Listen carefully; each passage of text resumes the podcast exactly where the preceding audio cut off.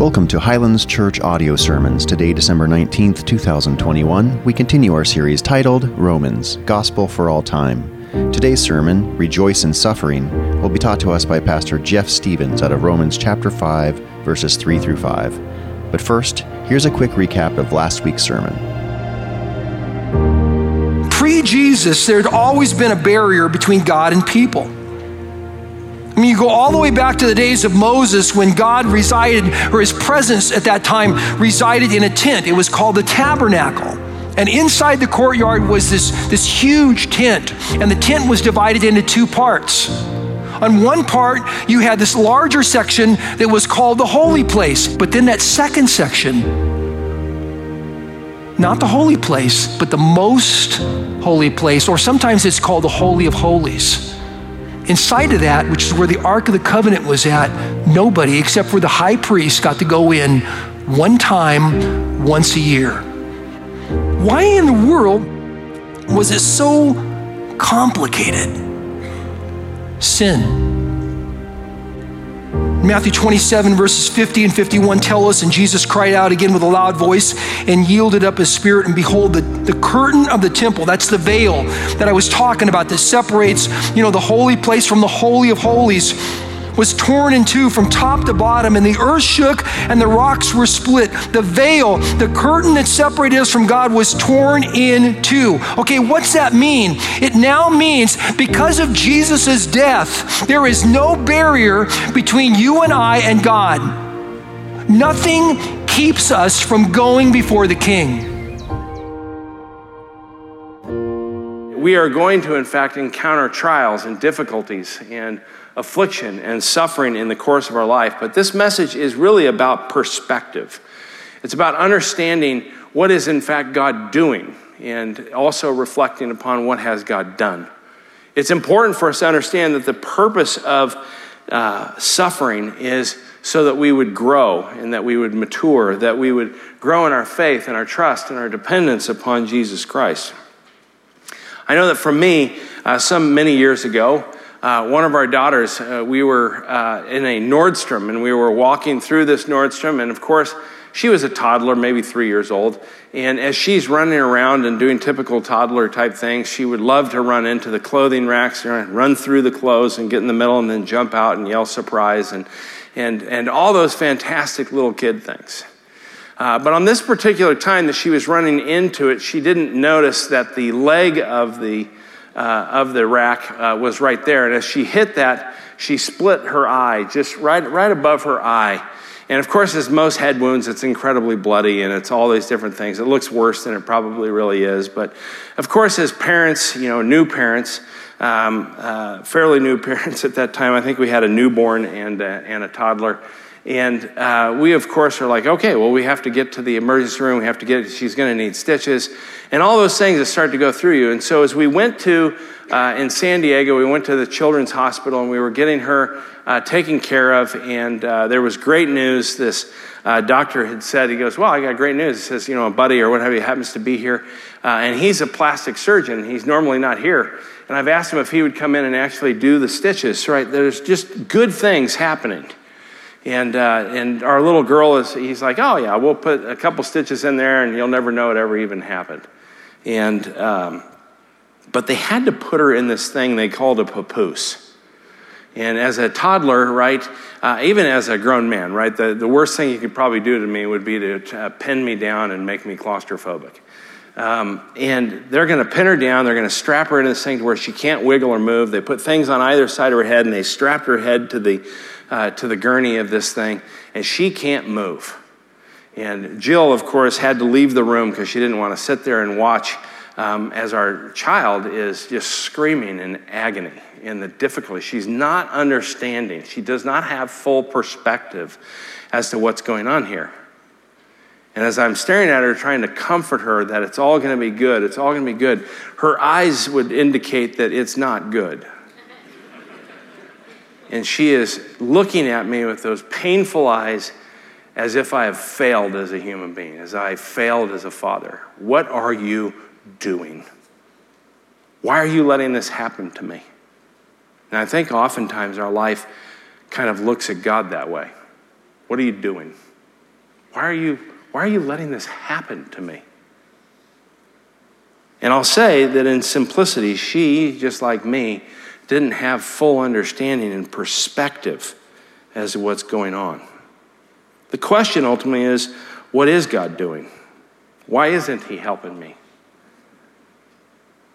Life itself is nothing but a series of sequential moments. Each moment in our life has the same singular purpose in mind. Will I, in fact, be faithful to glorify God in this moment, the moment that God has brought to me? That regardless of what the day or what the moment is going like, will I be glad and will I rejoice in it? And the perspective is simple, but the living it out might be a little bit more complex. But in the simplicity of it, if we understand what God is doing and we understand all that God has done, then it might, in fact, help you get through the suffering or the affliction of that particular moment. When affliction and suffering hits us, I know that we experience at least two things. The first thing that we experience is that we see that we're actually not in control of our lives. Because no one woke up in the morning and said, Man, I hope, I hope today is just a day of great suffering and affliction upon me. But the second thing that we probably notice at that particular moment is that we've never been in control. Holiday suffering is unique. There's loneliness, there's the recognition of lost loved ones, there's diagnosis and illness. There's conflicted relationships, people that haven't spoken to their loved ones in years. Maybe it's over something simple. But the text today is going to challenge us to really see the beauty of Christ through the lens of suffering, through that lens of difficulty. And I will go as far to say that when we don't understand what God is doing, or at that moment we fail to recognize the character of God and all that He's done, you find yourself in a place of hopelessness. But when you understand what He's doing, when you understand what He's done, you're filled with incredible hope. Today, our text is in Romans 5 3 through 5. And it comes on the heels of, just as we watched in the video beforehand, you have access. You and I, as Christians, we have access to God the Father 24 7. And this access that we have brings us a rejoicing in the hope of the glory of God.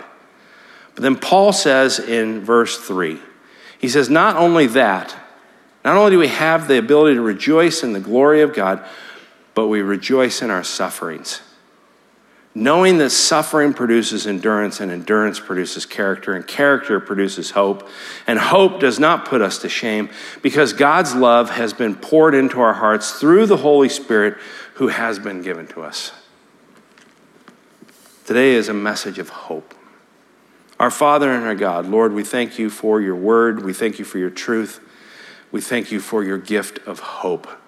Help us, Lord, in this time of the year in this time in our hearts and whatever we are experiencing, Lord, to find and see the hope of the gospel. Fill us now, Lord, with your grace and your glory. It's in Christ's name we pray. Amen. So, if I were to define suffering, the Greek word that is used here is the word thlipsis, right? Say that three times fast. Thlipsis, right? It means trouble or distress, it means oppression, it means tribulation, pressure. Noah Webster, in his 1828 dictionary, defined it this way the bearing of pain, inconvenience, or loss. Pain that is endured, distress, loss or injury that's incurred, sufferings by pain or by sorrow, and sufferings by want or by wrongs. I think that it covers everything. But Paul says here in in 3 through 5 that we are to rejoice in our sufferings. This seems oxymoronic. This seems like something that doesn't make a whole lot of sense. So the question is, is what kind of suffering? Paul himself, I will just say it's life, the sufferings of life. Paul said in 2 Corinthians 2 4, he says, For I wrote to you out of much affliction and anguish of heart, and with many tears not, be, not to cause you pain, but to let you know the abundant love that I have for you. So, suffering can come from our great love of someone. Suffering can come in our anguish, just as I anguished for my daughter as she didn't understand what we were doing. My love for her caused such affliction and anguish of my heart. Or 2 Corinthians 11, where Paul, on the heels of going through the list of his life, right? The, the, the shipwrecks, the abandoned at sea, uh, all the toils, all the dangers, all the difficulties, all the different things. In 2 Corinthians 11, he says, and I'll start in verse 27, it says, In toil and hardship, through many a sleepless night, in hunger and thirst, often without food, in cold and exposure. And apart from other things, there is the daily pressure on me of my anxiety for all the churches. Anxiety here just means worry or concern or anxiety. It means, in fact, that a burden. I feel this burden as the pastor of counseling, as I meet with people and can hear the hardship in their lives. And I'm the first to admit that most hardships, in fact, when I say most, I'm just being kind, all hardships are a reflection of you. What has two thumbs and is the problem? This guy. And part of it is simply because we don't look at it through the lens of Christ. We don't look at it through the lens of what is, in fact, God doing. We may struggle with the actual goodness of God. But maybe none of our lives resemble the such suffering of Paul. But there are milestones and hurts that are so common for us all. The Christmas holiday season, as we mentioned, brings about loneliness. That's a real and present issue. Or the separation from or the loss of a loved one. Maybe this is the first Christmas without that loved one. It brings heartache. It could be just simply the pressures of the world. In fact, I look at most of the things that are going on in our world and I'm burdened for our youth. That you're growing up in a world that I don't know. Maybe the pressure that is upon your family, your job. Maybe it's just the trials of life. These trials that bring about the emotions of anger, anxiety, and hopelessness.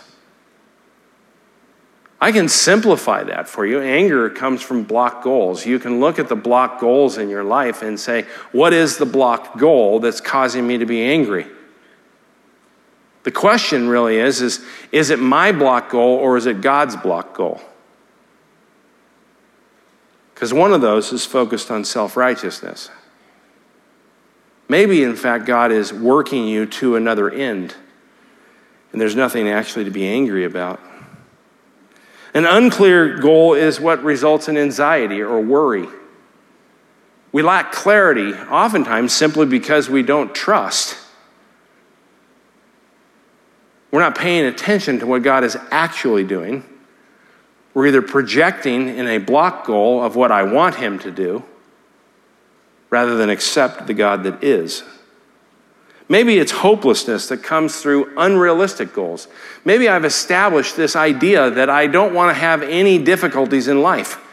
I just want to have a peaceful, loving, harmonious life and never have any conflicts whatsoever. I don't want to be the bearer of bad news, but you are unrealistic in your goal.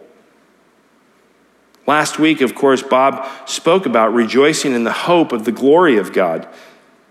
He talked about peace with God.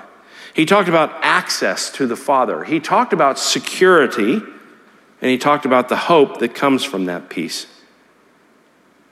In verse 3, Paul is now going to transition. He's going to say, not only that, not only do we have uh, peace with God, access to the Father, security and hope. But he's going to say not only that, but we rejoice in our sufferings. Knowing, right, knowing that the suffering produces endurance, and endurance produces character, and character produces hope. This is a path and a trail to hope, not more anxiety, not more anger, not more hopelessness. I call this the Billy Mays Hayes verse of God's Word. You remember him, he was selling ShamWows or knives or something like that, right? But there's more. For 1995, you can have these six additional knives if you order right now. Paul has not going to more knives or more ShamWow, but he is in fact saying that in addition to access to God the Father 24 7, there's more. You'll be able to rejoice in your suffering. This doesn't sound good, but it's incredible and incredibly positive. You see, because it ultimately produces hope. Hope isn't wish, hope isn't a lottery ticket. Hope is, in fact, a confident expectation. That I have a confident expectation that God is working all things to the good for those who love Him and are called according to His purpose. It is a deep trust in what God is, in fact, doing. In fact, that's our point one. It's suffering in light of what God is doing. Verses three and four tell us what God is, in fact, doing. He says, knowing that suffering produces endurance. And endurance produces character, and character produces hope. Notice the progression here. Paul is telling us that the Holy Spirit is taking us through a process of what we would simply call sanctification. He's growing us, and he's leading us down to the path of complete and total hope. That it's going to produce an endurance. I'm long suffering. That it's going to, that that long suffering or that endurance will produce a character. Man, that guy follows God no matter what is happening in his life. And that character, that person who follows God, no matter what's happening, produces aspects of hope. A hope not just for them, but a hope for the people that are around them. It's similar to what James says in James 1, 2, and 4, in that there is a progression that centers on trials and difficulties. He says in verse 2, he says, Count it all joy, my brothers, when you meet trials of various kinds, for you know that the testing of your faith produces steadfastness. And let your steadfastness have its full effect, that you may be perfect and complete, lacking in nothing. We call this the refiner's fire, this testing that is taking place. To understand this, we're going to smelt silver today. And the silver is all going to be put into this giant vat, and the flames are going to be brought up so high that it causes the silver to melt. And as the melted silver comes to a place of boil, it boils all the impurities in the silver up to the top. A lot like our life, or maybe a lot like for my daughter's life when she didn't understand why she's strapped to this papoose. But the smelter is, in fact, going to take a screen and skim all of the impurities off the top of the silver. And he's going to continue this process over and over and over again. Life is nothing but a series of sequential moments, each with the same singular purpose in mind. Will I glorify God in this moment? And as the smelter clears that all off the surface of the silver, there's going to come a moment of test. And here's the test the smelter is going to put himself like this out over the vat of the silver. And the test is how well and how perfect is the smelter's reflection in the silver. Because the more pure the silver, the more holy the silver, the more that the smelter sees themselves. You see, the smelter is Jesus Christ. And what he's doing is he's transforming you, he's conforming you into the image of himself, not your own unique being. He wants to see the beauty and the loveliness of himself, that he has transformed you into him. The testing of your faith produces steadfastness. This steadfastness, this, this fetter, right? We sing that song sometimes, right? That, that we're prone to wander.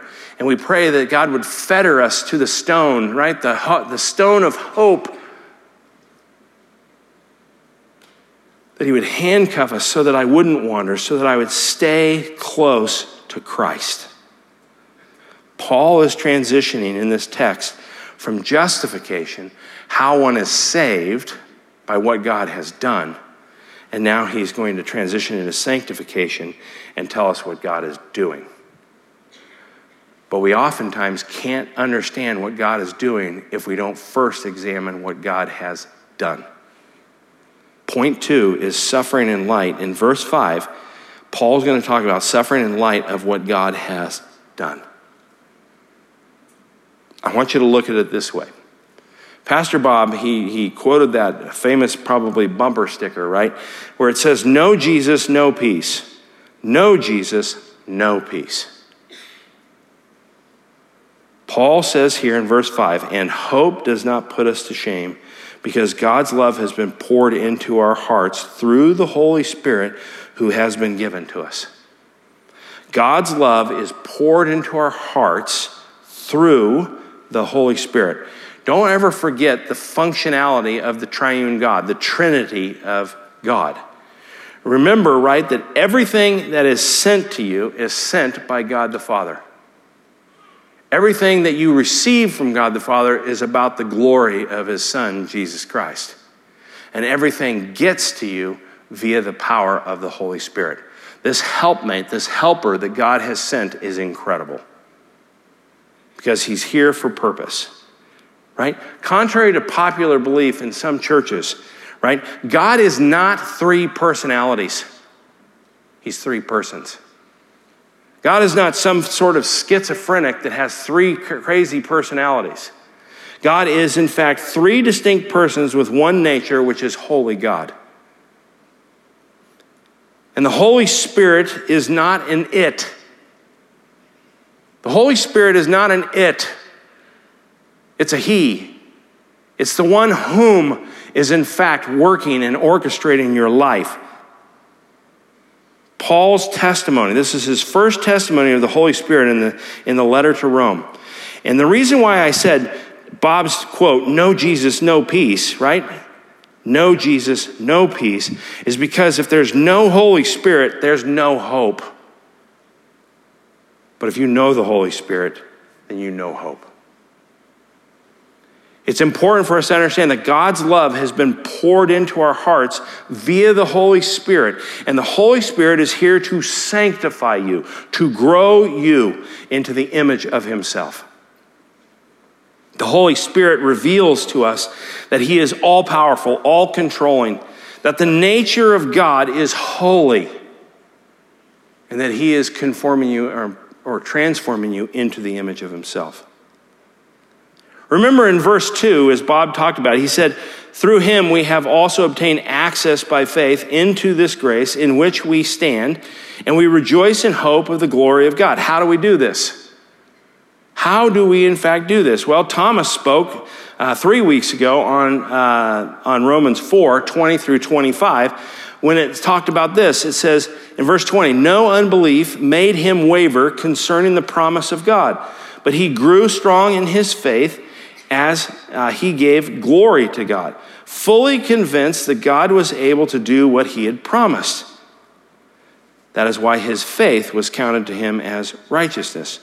But the words it was counted to him were not written for his sake alone, but for ours also. It will be counted to us who believe in him, who raised from the dead Jesus our Lord who was delivered up for our trespasses and raised for our justification, for our salvation. Right? The sacrificial death of Jesus Christ. When we understand what God has done through his Son, then we begin to understand the very character of God, his love for you and his love for me, that he would sacrifice his Son so that those whom believe in him would not perish, but would have eternal and everlasting life. This can only happen if the Holy Spirit enters into you. I feel like I've said it a thousand times. Regeneration must precede faith. You were dead in your trespasses, you were made alive in Christ through the Holy Spirit inside of you. But what's important here is why Paul keeps quoting back to Abraham. Is what he's pointing to is a typology. He's talking about a foreshadow of that which is to come. The foreshadow of which is to come, this typology, is Abraham's willingness to sacrifice everything.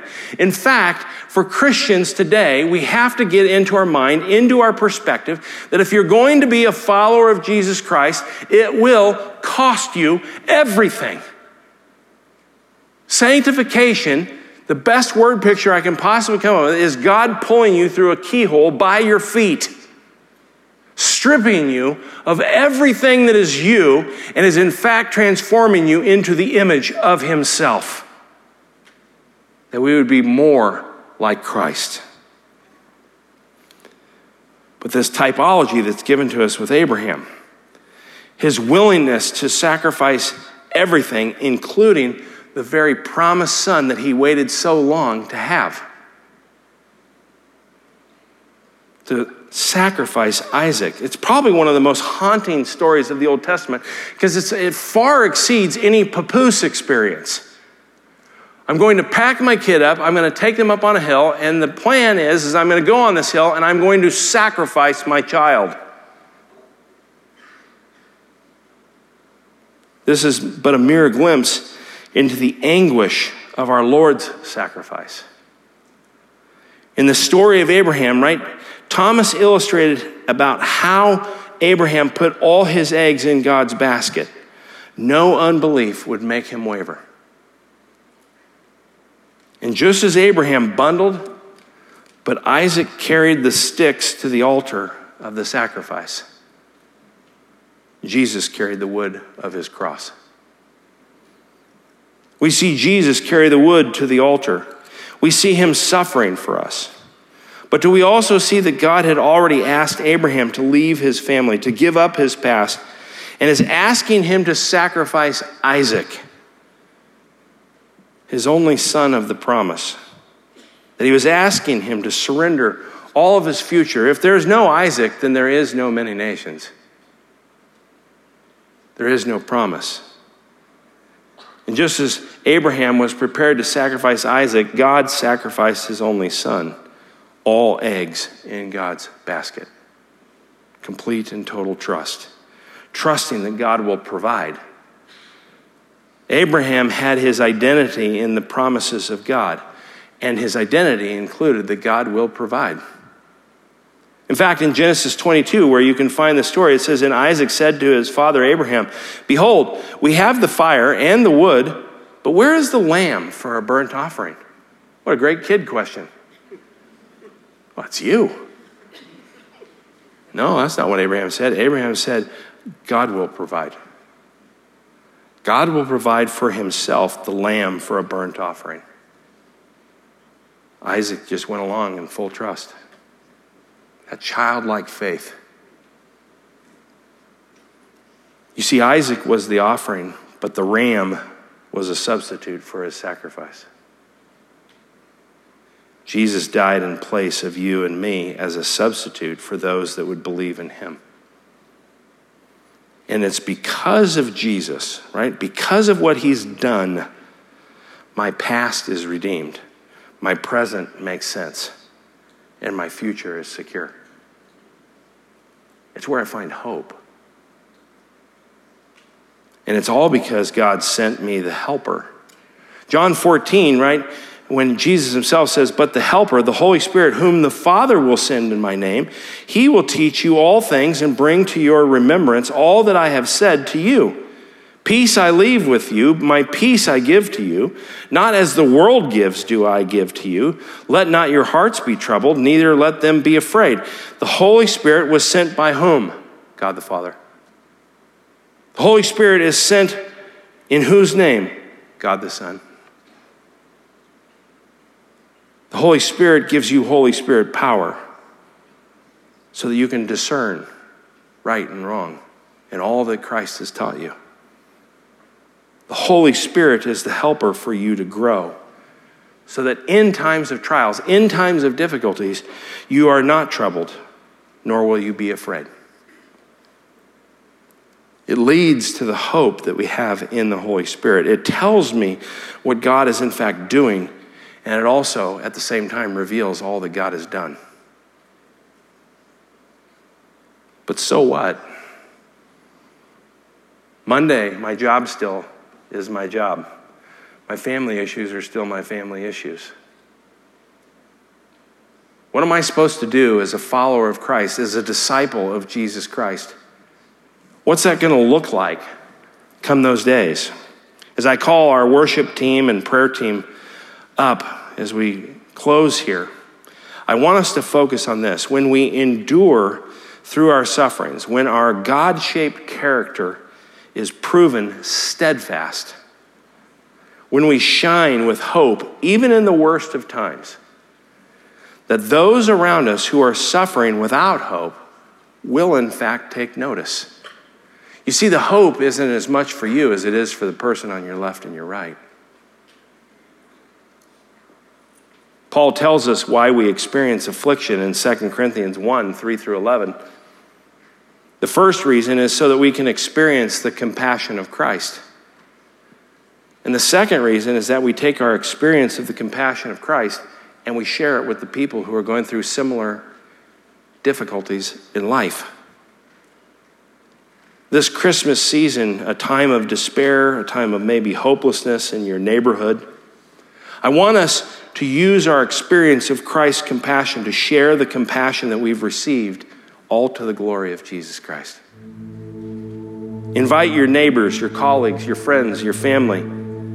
There's invitation cards out at Info Central. Send it to them, invite them, beg them to come so that they can hear the gospel. But let's be a light in a dark world of despair by praying when we are knee deep ourselves in trials of various kinds, knowing that we are being refined and sanctified. I want your prayer to look like this that in these times of trials, would you actually say, God, help me to rejoice in these sufferings, trusting you, all eggs in your basket, because you love me and are at work in this refiner's fire to grow me in hope because I know what you're doing and it's good. Second, we pray, God, as I rejoice and grow in this hope, would you please use my sufferings as a light to those who have no hope so that they can be revealed in all that you, God, have done. You see, we shortchange the gospel when we don't let people see our suffering our joy in suffering. We have an incredible model of hope. Hebrews 12:2 tells us that looking to Jesus, right, the founder, the perfecter of our faith, what did he do? Who for the joy that was set before him endured the cross. He's the model. To his glory may it be. You see, wonderfully, when God is answering those prayers, that I can show people what God is doing and I can show people what God has done, that I can give them a reason as to why I find joy in even the worst of times. My daughter's eyes looking at me as though I'd failed as I anguish in the hope of knowing that what's going on is actually for her good. It's painful, but you see the beauty in Christ. A man named Edwin Louis Cole, he lived from 1922 to 2010. He's most famous for his men's ministries, Bible studies. He wrote a poem I want you to listen to this poem because I think that Ed uh, Cole really captures a life of sacrifice, a life of joy and suffering. I hope that it encourages you. He starts by saying, I am part of the fellowship of the unashamed. I love that statement. For I'm not ashamed of the gospel, because the gospel is the power of God, even unto salvation. I am a part of the fellowship of the unashamed, for I have Holy Spirit power. The die has been cast. I've stepped over that line. The love of God controls me. The decision has been made. I'm a disciple of His. I won't look back. I won't let up, slow down, or back away. My past is redeemed. My present makes sense. My future is secure. I'm finished and done with low living, slight walking, small planning, smooth and ease, colorless dreams, mundane talking, cheap giving, and dwarfed roles. I no longer need prosperity, position, promotion, preeminence, or popularity. I don't have to be right. I don't have to be first, tops, recognized, praised, regarded, or rewarded. I now live by faith. I lean on His presence. I walk in patience. I live by prayer, and I labor with power. My face is set. My gait is fast. My goal is the kingdom of God. My road is narrow, my way, my, ro- my way is rough. My companions are few, my guide is reliable, my mission is clear. I cannot be bought, compromised, detoured, lured away, turned back, deluded, or delayed. I will not flinch in the face of sacrifice, hesitate in the presence of adversaries, negotiate at the pool of popularity, or meander and maze at the mediocrity. I won't give up, I won't shut up, I won't let up until I have stayed up, stored up, prayed up, paid up, spoken up for the cause of Christ. I must go on until He comes. Give until I drop. Teach until I know. Run until He stops me, for I am a disciple of Jesus Christ.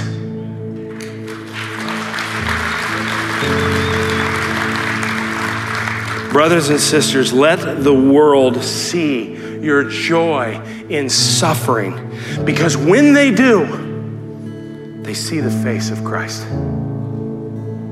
the very reflection of the refiner, the only hope of the world. Let them see your joy in suffering, for it is good, and our God is even better. Amen. Join me as we worship this incredible God. Brothers and sisters, I know that you know that you're free. Christ is doing incredible things in you. And when you're encountering this kind of suffering, this kind of affliction, don't forget it. For the hope that we have is in all that He's done and even all that He's doing. You can endure these hardships. You can go through these difficulties. If your perspective understands, right? That God is doing great things. He is working things to your good, for He is, in fact, a good God. Minister to one another. God bless you. Merry Christmas.